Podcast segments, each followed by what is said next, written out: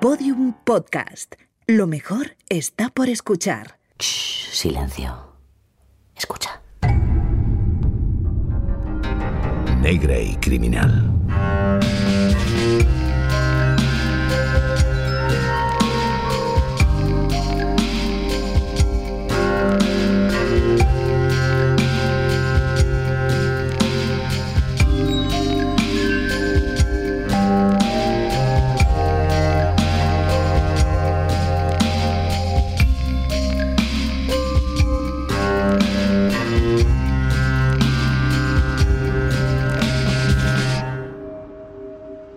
Decía Ortega y Gasset que yo soy yo y mi circunstancia. Si no la salvo a ella, tampoco me salvo yo.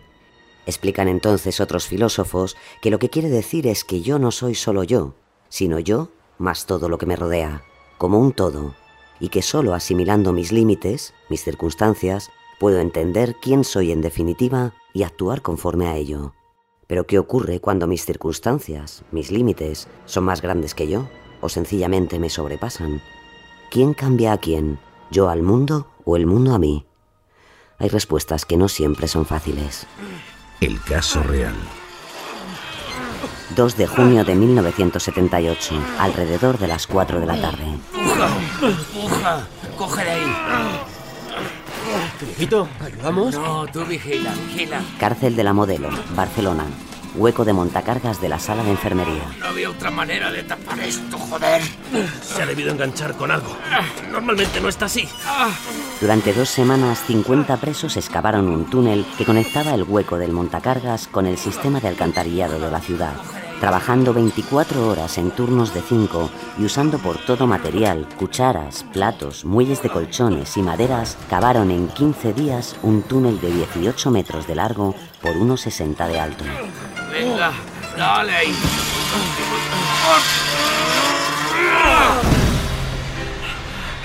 Voy a encender la luz. José Antonio Antúnez, alias el ingeniero, supervisó la excavación y cableó el túnel para proporcionarle luz.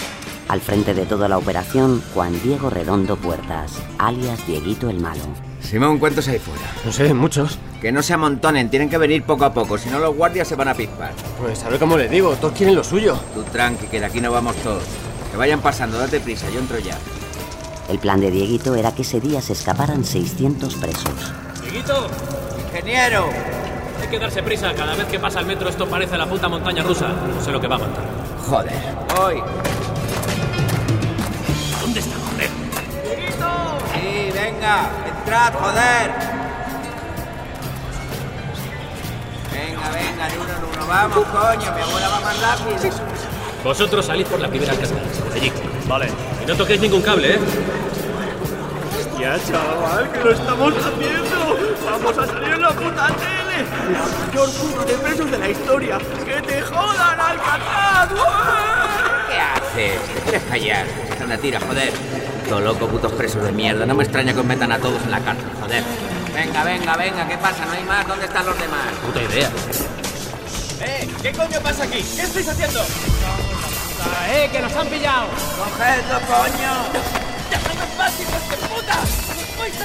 Usted está cumpliendo con su obligación y nosotros con la nuestra. Acompáñanos, os hombre. Venga, para abajo. Vamos a dar un paseo. Llevadla hasta la alcantarilla. Vas a pagar por esto, Dieguito. A ver si te crees que vas a ser un viejo gilipollas. ¿Dónde están los demás? ¿Por qué no vienen? Yo qué sé, estaban ahí.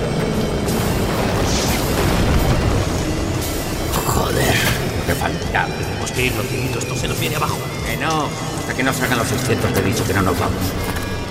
¡Cago en la puta! ¡Nos han pillado! ¡Tenemos que irnos ahora sí, Dieguito! ¡Estamos aquí abajo! ¡Ayuda! ¡Calles, cojones! Id por ahí, soltadle cuando lleguéis arriba. ¡Vamos, corred! Dieguito, coño! Que ellos salgan por ahí. Vamos a por la última alcantarilla.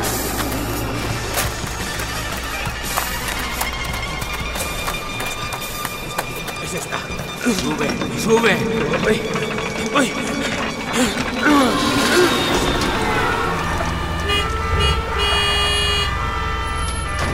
Mira, papá, hay hombres saliendo del suelo. Ven aquí, ven aquí.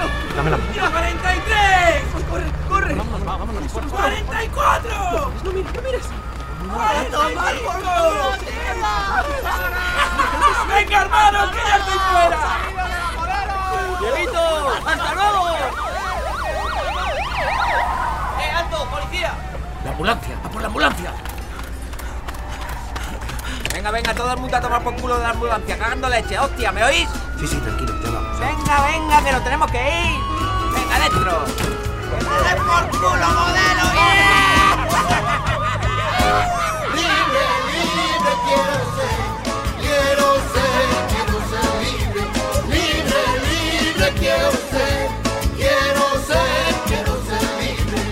45 presos se escaparon aquel día de la modelo de Barcelona. Fue la fuga más espectacular y grande que vivió esta prisión. Dieguito el Malo, con Neusala. En la celda que yo estoy hay un buen amigo mío que me cuenta sus pédicas y se consuela conmigo y salgo al patio llorando igual que fuera un niño y salgo al patio llorando igual que si fuera un niño. Libre libre quiero ser quiero ser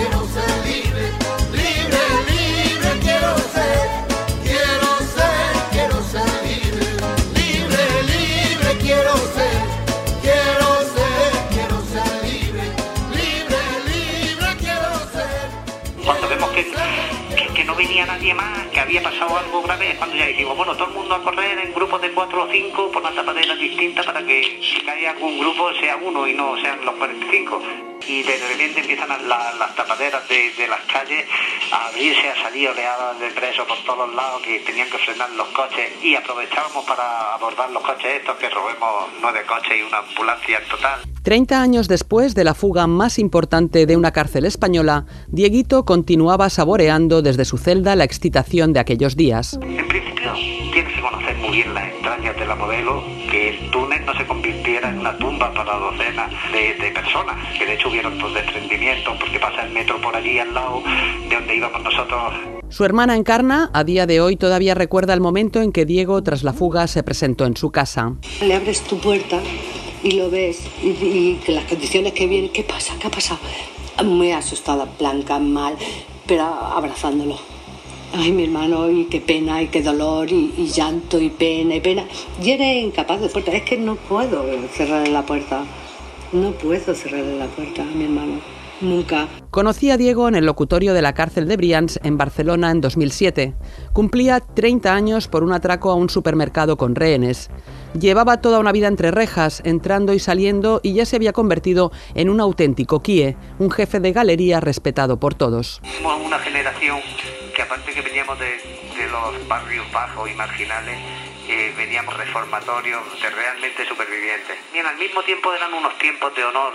Había un honor que es que an- antes muerto, antes de, de- dar la palabra a un hombre y no cumplirla, aparte que en la prisión se podía pagar con la vida, el, eh, eh, la traición o el dejar a un tío tirado en un banco y el conductor irse y dejarlo tirado porque venga la policía, o luego en la cárcel eh, se pagaba con la vida. La primera vez que Diego pisó la modelo tenía 14 años. Empezó a huir de los orfanatos a los 12. Su infancia marcaría su futuro como el de tantos jóvenes que en los 80 acabaron enganchados a la heroína. Él mismo se consideraba víctima de una sociedad injusta y desde muy joven se siente un Robin Hood atracando. Uno de los reformatorios encarcelado injustamente siendo menor, fichado, torturado, yo creo que ya empecé a atracar, que ya era hasta como un ego que mm, es que yo creo que era hasta, hasta la venganza de haber recibido tantos palos eh, y- y tantos golpes, niño, que de alguna manera me, era como una venganza de decir y ahora mando yo y me lo llevo yo y, y- y- y aunque luego meten dos tiros, es que ya hacía a veces como, como por hobby, ya es que el atraco era por hobby. Pero su nombre no salta a los medios de comunicación hasta la famosa fuga de la modelo. Treinta días después de la huida, su nombre vuelve a aparecer en la prensa. Una ráfaga de la Guardia Civil le deja clínicamente muerto cuando huía de un atraco en Castelldefels. te sientes reventado, quieres morir, ¿eh? Quieres morir, ¿eh? Yo esta vez y la de cuando me ametrallaron, hasta que no me dormí, que perdí el conocimiento, hubiera dado algo, y firmado ahí la muerte al momento. Yo le hubiera pedido que me maten, está reventado, ¿eh? Solo viviéndolo se, se sabe. Es cuando te tocan un órgano y todo esto, que estás así, es muy chungo, ¿no? No, no, no quieres nada más que, que, que o, o, o moriste. Pero Diego no muere, sobrevive y continúa con su carrera delincuencial, de atraco en atraco, hasta que conoce al que será el amor de su vida y así lo cantaba en un vídeo casero que me hizo llegar.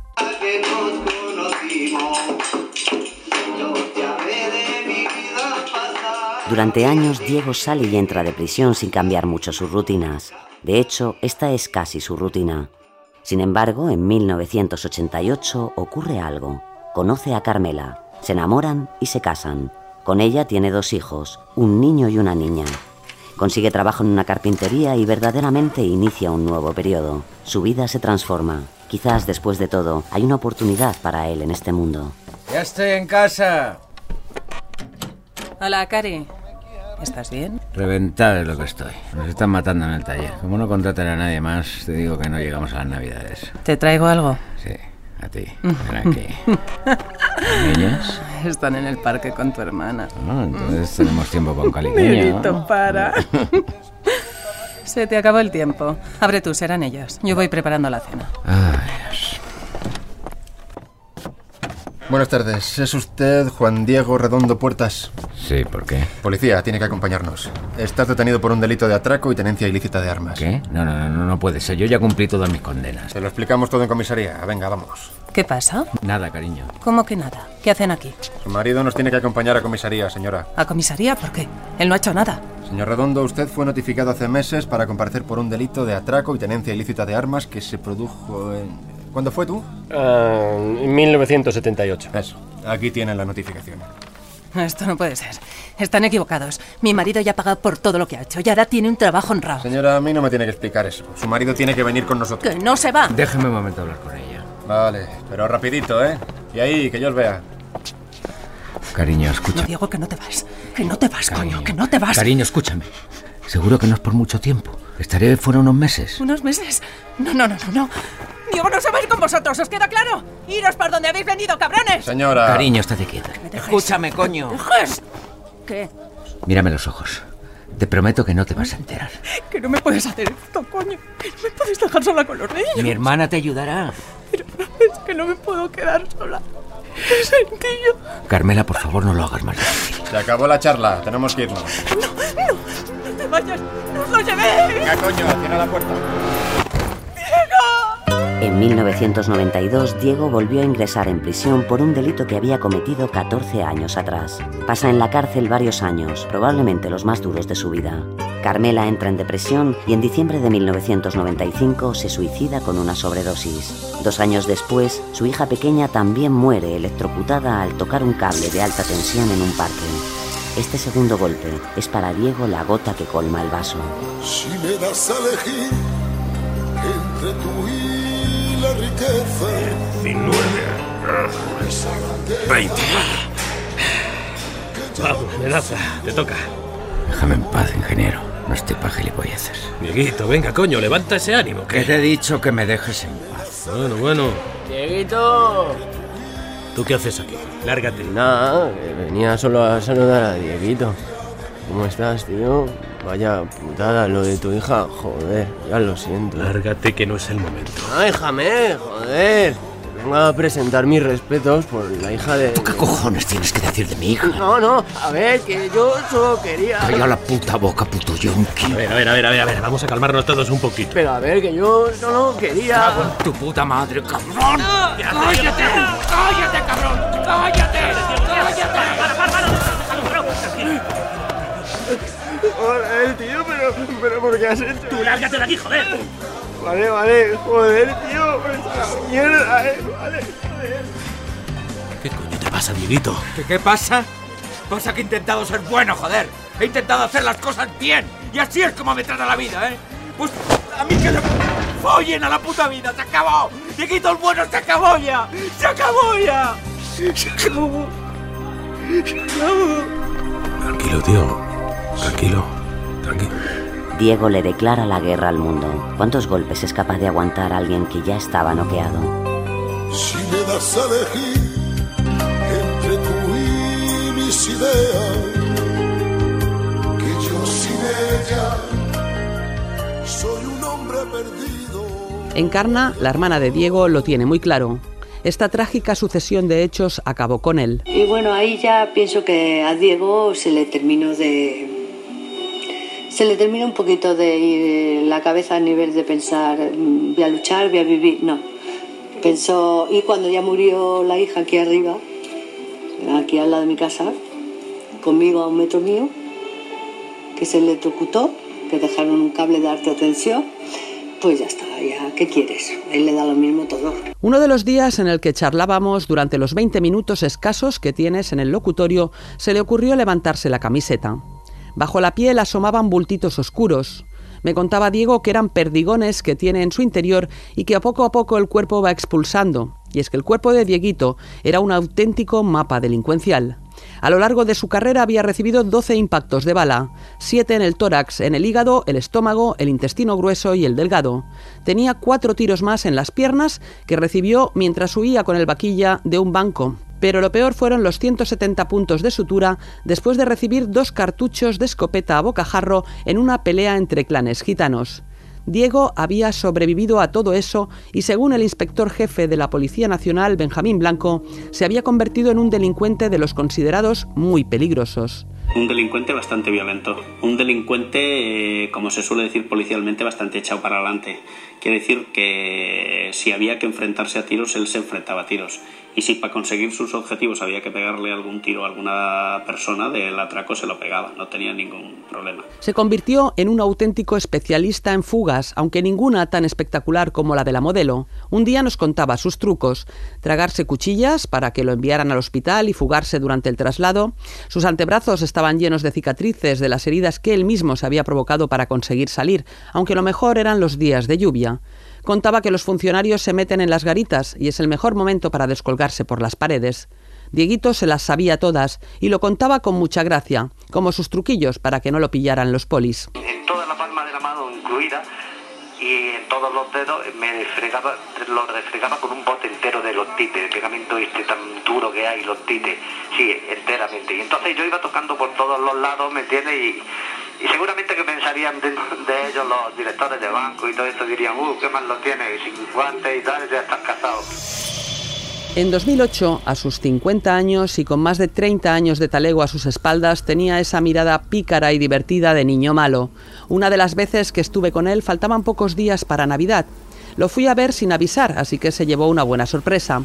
El funcionario que los vigilaba paseaba a lo largo del pasillo, a escasos metros de él. Me di cuenta de que Diego hablaba raro y tenía un bulto en uno de los carrillos. ¿Qué llevas ahí? le pregunté. Una bolsita con unos gramitos, me dijo, es para los tontitos de delitos económicos que van como locos por comprar farlopa y te pagan un dineral. Lo decía con una media sonrisa para que no se le cayera el paquetito de la boca. Se ve que en Navidad él hacía el agosto. Cuando lo vi por primera vez a través de ese cristal sucio del locutorio de Brians, cumplía condena por su último atraco. Una auténtica tontería que le costó muy, muy cara. Es 23 de noviembre de 2005. Los comercios están preparándose para la Navidad. En la calle Ganduser, en la zona alta de Barcelona, un supermercado Capravo acaba de cerrar. Dentro solo quedan nueve trabajadores cerrando la tienda. La puerta trasera está abierta. Por ella se cuela una figura. Lleva una 9 milímetros. Atraviesa los pasillos hasta entrar en la zona del supermercado abierta al público. Amartilla la pistola y grita. ¡Quieto todo el mundo! ¡Esto es un atraco! Venga, venga, Joder. al suelo. No me habéis oído. Sí, por favor, no nos hagas daño. Tú no hagas nada raro, yo no te haré daño, guapita de cara. Tú, rubia, cierra esa persiana de ahí. Sí. Y la puerta trasera también, pero que te vea, ¿eh? Sí. Con el calor del momento, Diego no advierte que el encargado se ha escabullido. No tardará en dar la voz de alarma a la policía. ¿Dónde está el dinero? Está en la caja, señor. Bueno, pues ábrela. No puedo. ¿Por qué? ¿Tú no eres cajera? Ábrela, venga, que lo necesito. Eh, El único que puede abrir la caja es el encargado, pero ahora mismo no está. ¿Y dónde está? No lo sé, señor. No, no, no lo sé, señor. No, no, no lo sé, señor. Tú a mí me has visto pinta de señor. Ande, relájate. No te va a pasar nada. Tú, ven conmigo. ¿Quién, yo? Pero... Que no te voy a hacer nada, coño. Venga. ¿Dónde cojones se ha metido el inútil de tu jefe? No lo sé, Dieguito. Se suponía que iba a estar aquí. Siempre está. Él es el único que puede abrir la caja. Joder. Bueno, pues tendremos que sacar algún provecho de aquí, ¿no? No nos vamos a ir con las manos vacías. Venga, vamos fuera. A ver, primero, que alguien apague esa música de mierda. Y segundo, ¿os gusta el champán? El atraco duró una hora y media, tiempo más que suficiente para que el encargado avisara a la policía y ésta se personara en las inmediaciones del Capravo. Somos la policía. Salga con las manos en alto. Moet Chandon. Tú, guapita, ¿tú has bebido esto alguna vez? ¿Qué? Tú que eres cajera, ¿no? ¿Y cuánto te pagan? No entiendo. Una puta mierda, seguro. ¿Sabes lo que gana esta peña con este supermercado? Un pastizal. ¿Y a ti que te pagan? Una mierda, seguro. Venga, ábrela. Viene la Navidad, ¿no? Habrá que celebrarlo. Toma, tú abre esta, rubia. ¿Quién es el reponedor? Yo. Vale. Pues de las cestas esas de ahí, coges las más caras y les das una a cada uno. Tenemos el edificio rodeado. Salga inmediatamente, si no tendremos que intervenir. No os preocupéis, no van a intervenir. Cuando hay rehenes no intervienen, es el protocolo. Venga, trae las cestas y tú trae copas de champán. Trae, dame esa, la del jamón cortado. A ver, esto es ibérico por lo menos. Esto solo comen los ricos. Bueno, y nosotros. Ábrelo. ¡Wow! Esto está de la hostia. Toma, guapita, come, que está muy flaca. Bueno, yo es que eso... Come, joder, que no está envenenado. ¿Y tú abres la botella o qué? Venga, venga esos vasos, que rule. Si no salen en tres minutos, entraremos a la fuerza. A brindar por la Navidad y por la bofia. ¿Por qué no? ¡Guau! Está bueno de la hostia, ¿eh? ¿Qué? ¿Te gusta guapita de cara? Sí. Pues esto es lo que beben tus jefes todas las noches mientras tú te tomas una Coca-Cola de mierda. Venga, bebe más. Nos disponemos a entrar. Oye, yo no es por nada, pero van a entrar. Déjalos que entren. Toma, rubia, guárdate este chocolate. Que no te lo vean los policías. Tú tienes hijos, ¿no? Sí. Sí, tienes pinta. A los niños les encanta el chocolate. Se lo das de parte del Dieguito. Oye, ¿no es mejor si te entregas? No, guapita de cara, me va a caer lo mismo haga lo que haga. No pasa nada, ya estoy acostumbrado. A lo mejor puedes salir y que no te reconozcan. A lo mejor, pero no creo. Hombre, si te mezclas con nosotros no pueden saber quién eres. Eso es verdad. ¿Y por qué ibais a hacer eso? Acabo de atracaros. Bueno, a mis hijos les encanta el chocolate. Ok, saldré yo primero. Soy una mujer. No creo que sospechen de mí. Tomen posiciones. Venga, voy. Pero llévate el jamón, mujer. Métetelo en la falda y lo tapas con la camisa, que a ti no te van a cachear. Sí, ahí, bien.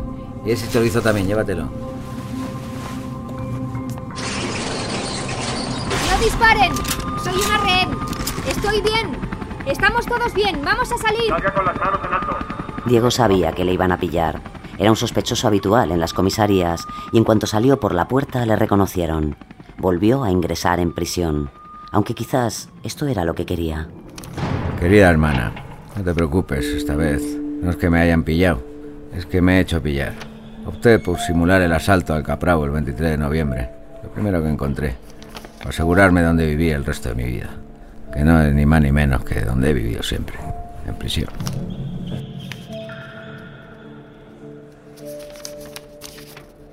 A pesar de que los rehenes le perdonaron, la justicia no fue tan considerada y le condenó a 19 años de cárcel por atraco y retención ilegal, pero escuchar a Diego explicar ese atraco parecía más la narración de una comedia que de un acto criminal. Bueno, entro no y es lo primero que veo a dos señoritas por allí y le digo, mira, he venido a robar la caja fuerte.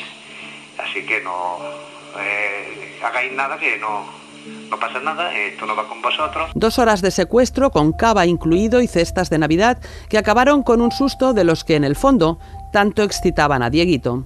Son unos segundos en la salida tan fuerte, algo tan, una cosa que, que te sientes morir en, en vida, porque yo me estaba esperando el balazo en la frente o en el corazón, pero veo que mi vida va en ello, eso lo tengo.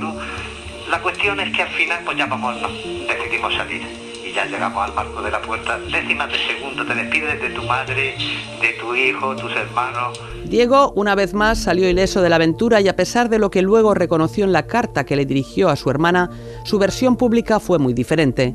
En la puerta de los juzgados, el día que pasó a disposición judicial, gritó a los periodistas que había que lo hacía por su hijo. Para, para coger dinero y que mi hijo vaya a una escuela, ya que los asistentes corruptos del Estado no me lo han llevado tres años. Hijo lo tienen a su cargo. Lo siento. Pero su hermana Encarna sabía perfectamente cuál era la verdad, lo que realmente buscaba Diego. de, de, de- de- de preso.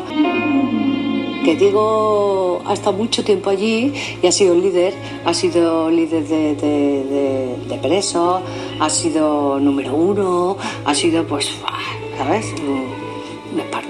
Entonces, claro, allí se ha sentido algo importante, cosa que de aquí para aquí mm, no es nada, no tiene nada, no tiene casa, no tiene, tiene una familia, mm, pero no tiene un mundo, no tiene una sociedad, no tiene amigos, no sabe lo que es una discoteca, un cine, una biblioteca, no tiene sociedad. Entonces se encuentra desplazado totalmente. Atracar para él era como una droga. En una de las visitas a la cárcel estaba yo en avanzado estado de gestación y él me pidió regalarle los pendientes a la niña. En el primer permiso que tenga los pillo. Me quedé mirándole y le repliqué, pero pagando, ¿eh, Dieguito? Y la respuesta fue muy clara. Será la primera vez que pague en una joyería. Y soltó una carcajada. Diego salió de la cárcel para morir. Solo unos años después de su atraco al Capravo, se lo llevó un tumor en el estómago. Lo dejaron salir de prisión pocos días antes de fallecer. Lo fui a ver a casa de su hermana y por fin pude tocar y ver todos esos perdigones que aún salían de su cuerpo. Recuerdo de tantas y tantas fechorías. Lo último que hizo fue comprarse un descapotable, para por unos días, dijo, sentirse libre. Nadie sabe de dónde sacó ese dinero. Hoy en día está enterrado en el cementerio de Poplenou, en Barcelona, junto a su mujer y a su hija. Dieguito estuvo preso durante 30 años en 18 cárceles. Protagonizó 30 fugas en total. Decía que él podía salir de la cárcel cuando quisiera. La fama le llegó cuando publicó varios libros que fueron éxitos de ventas. Su vida y su trayectoria han pasado a ser una muestra representativa de la situación económica y sociopolítica de la época de la transición.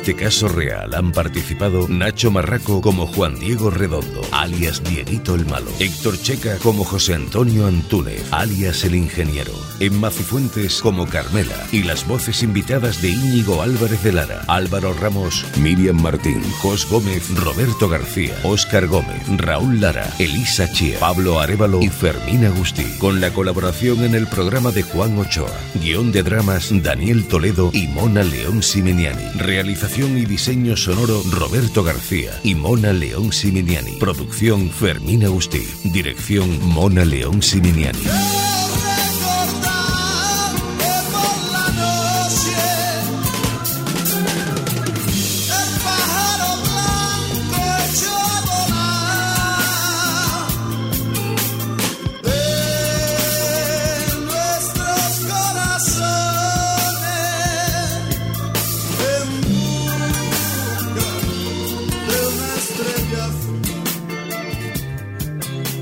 Todos los episodios y contenidos adicionales en podiumpodcast.com y en nuestra aplicación disponible para dispositivos iOS y Android.